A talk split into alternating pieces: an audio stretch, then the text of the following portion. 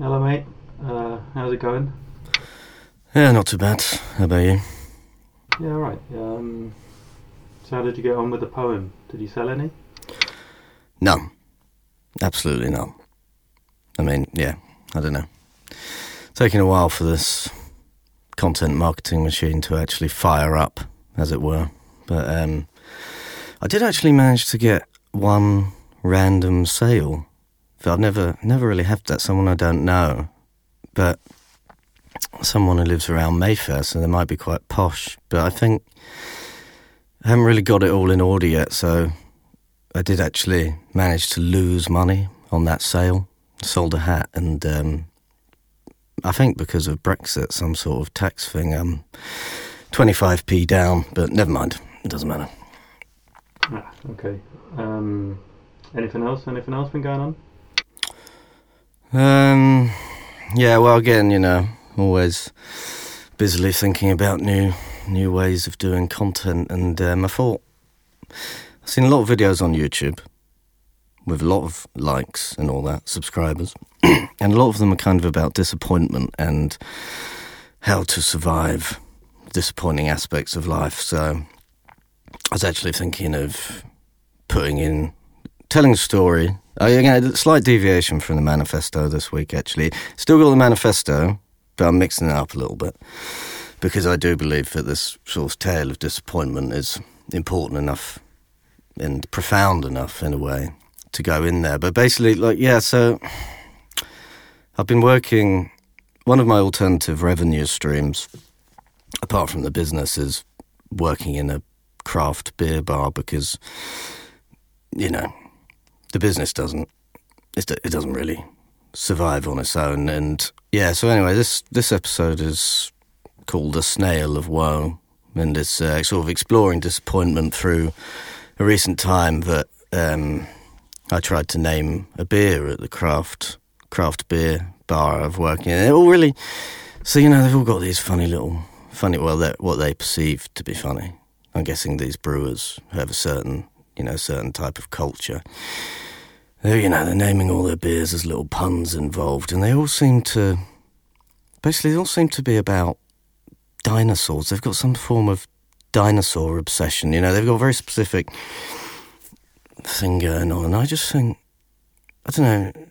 In my opinion, it just seems a little bit, um, tiny bit immature, to be honest. This obsession with dinosaur, dinosaurs, everything. You know, triple IPA dinosaur eggs, platyporus rex, whatever. You know, it's all just fucking. I don't really know where they're going with it. So I've. Anyway, it all started with me and my friend Mr. Beebe. Um, this was like this was like a year and a year and a half ago. Actually, we were working at the craft beer bar, and they started this competition to try to name a few Christmas beers, and so they came out with these, the brewers. They put it on their little on the little Facebook, and they said, "All right, we've got four beers, Christmas themed, and you have to name them." And I think they had one Belgian red ale, another pine based IPA, a cocoa stout, and a barley wine. Anyway, so me and me and Mr. Beebe, we clubbed together and we think, all right, we can you know, we're too.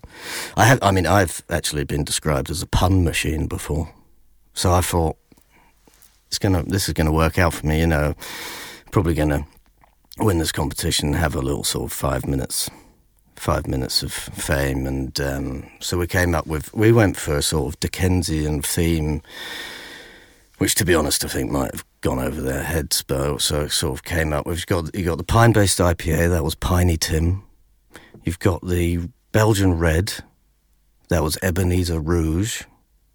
And then I went for Barley's Ghost for the barley wine. And then, all right, this is maybe where we uh, slipped up. And to be, I can only, I can only really blame Mr. Beebe for this one. But he he came up with the coast of Christmas past, and I thought, like, you know, when you're sort of you're trying to humour, trying to humour someone a little bit.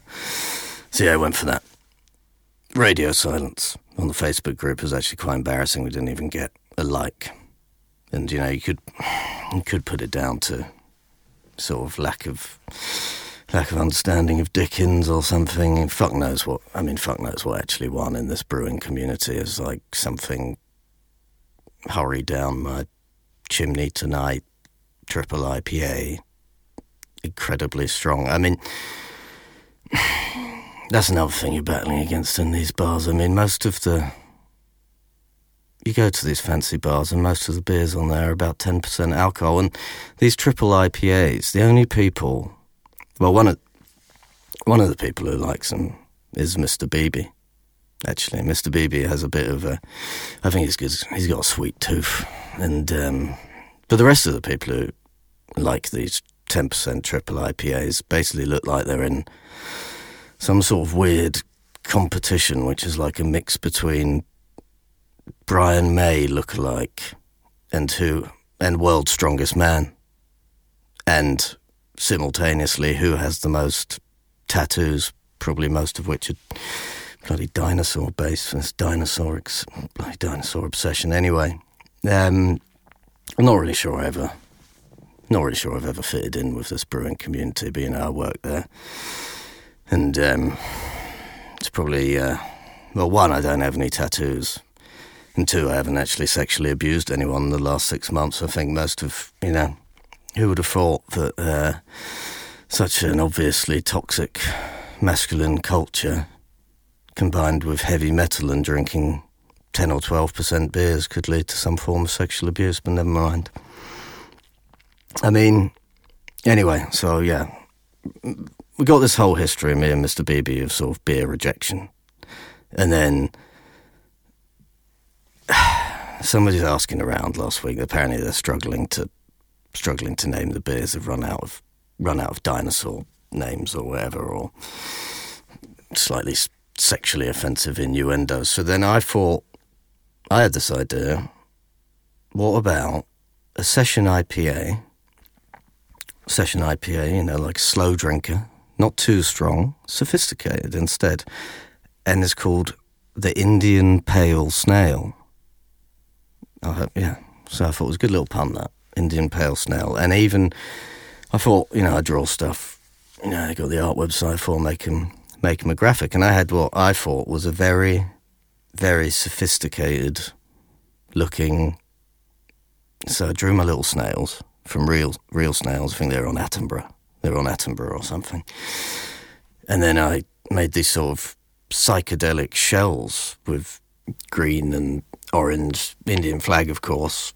That's a double. That's a double meaning there. And then the snails themselves were actually um, pale. You know, these were these were white snails. Anyway, more rejection basically. They looked at me. They just looked at me like I was bloody mad. And then yeah, moved on to moved on to something else. I mean, I thought it might have it might have legs. This sort of snail's idea because I've seen a few different bars and stuff recently. Like I've, I was actually walking through London recently and I saw this escargot bar. So that is a bar. No exaggeration. That bar is purely about snails. They've got snail art. I think they had some form of snail wine. Anyway, walk past and I think that is a marketing open goal, and I send send them an email proposing my proposing my snail, basically saying, why don't you why don't you just brew the beer yourself, or like get one of your suppliers to make the Indian Pale Snail, put the poster up, Bob's your uncle, you know, have have the have have it on draft or in a sophisticated bottle, which I've already designed, and you know, give it all I got was an automatic reply. I reckon they're. I reckon they're sending that round their internal team, having a good old laugh about it. Um. Anyway, so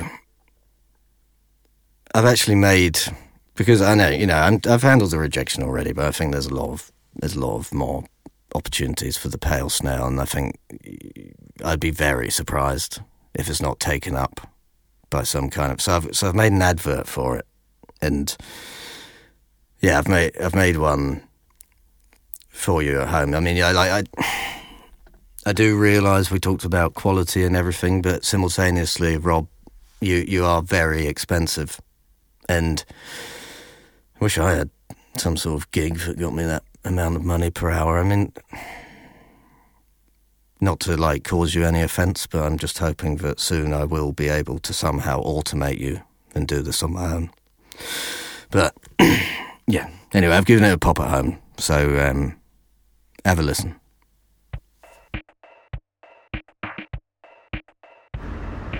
Two blokes sitting in the bar. One of them says to the other, Mate, I've got a bail. Fuck off. Just have a sip on an Indian pale snail. But my meeting, what of my morning travails? Why, it's just a smooth sliding, drink drive, law abiding snail. One cannot fail to have a whale when sipping in the sun all day on this rip roaring IPA. Fuck it, says the first bloke. I'm just gonna have a regular ale. Fool, says the other. Do you think you're going to leave this place without that ale leaving a significant trail? Fucking bosses him.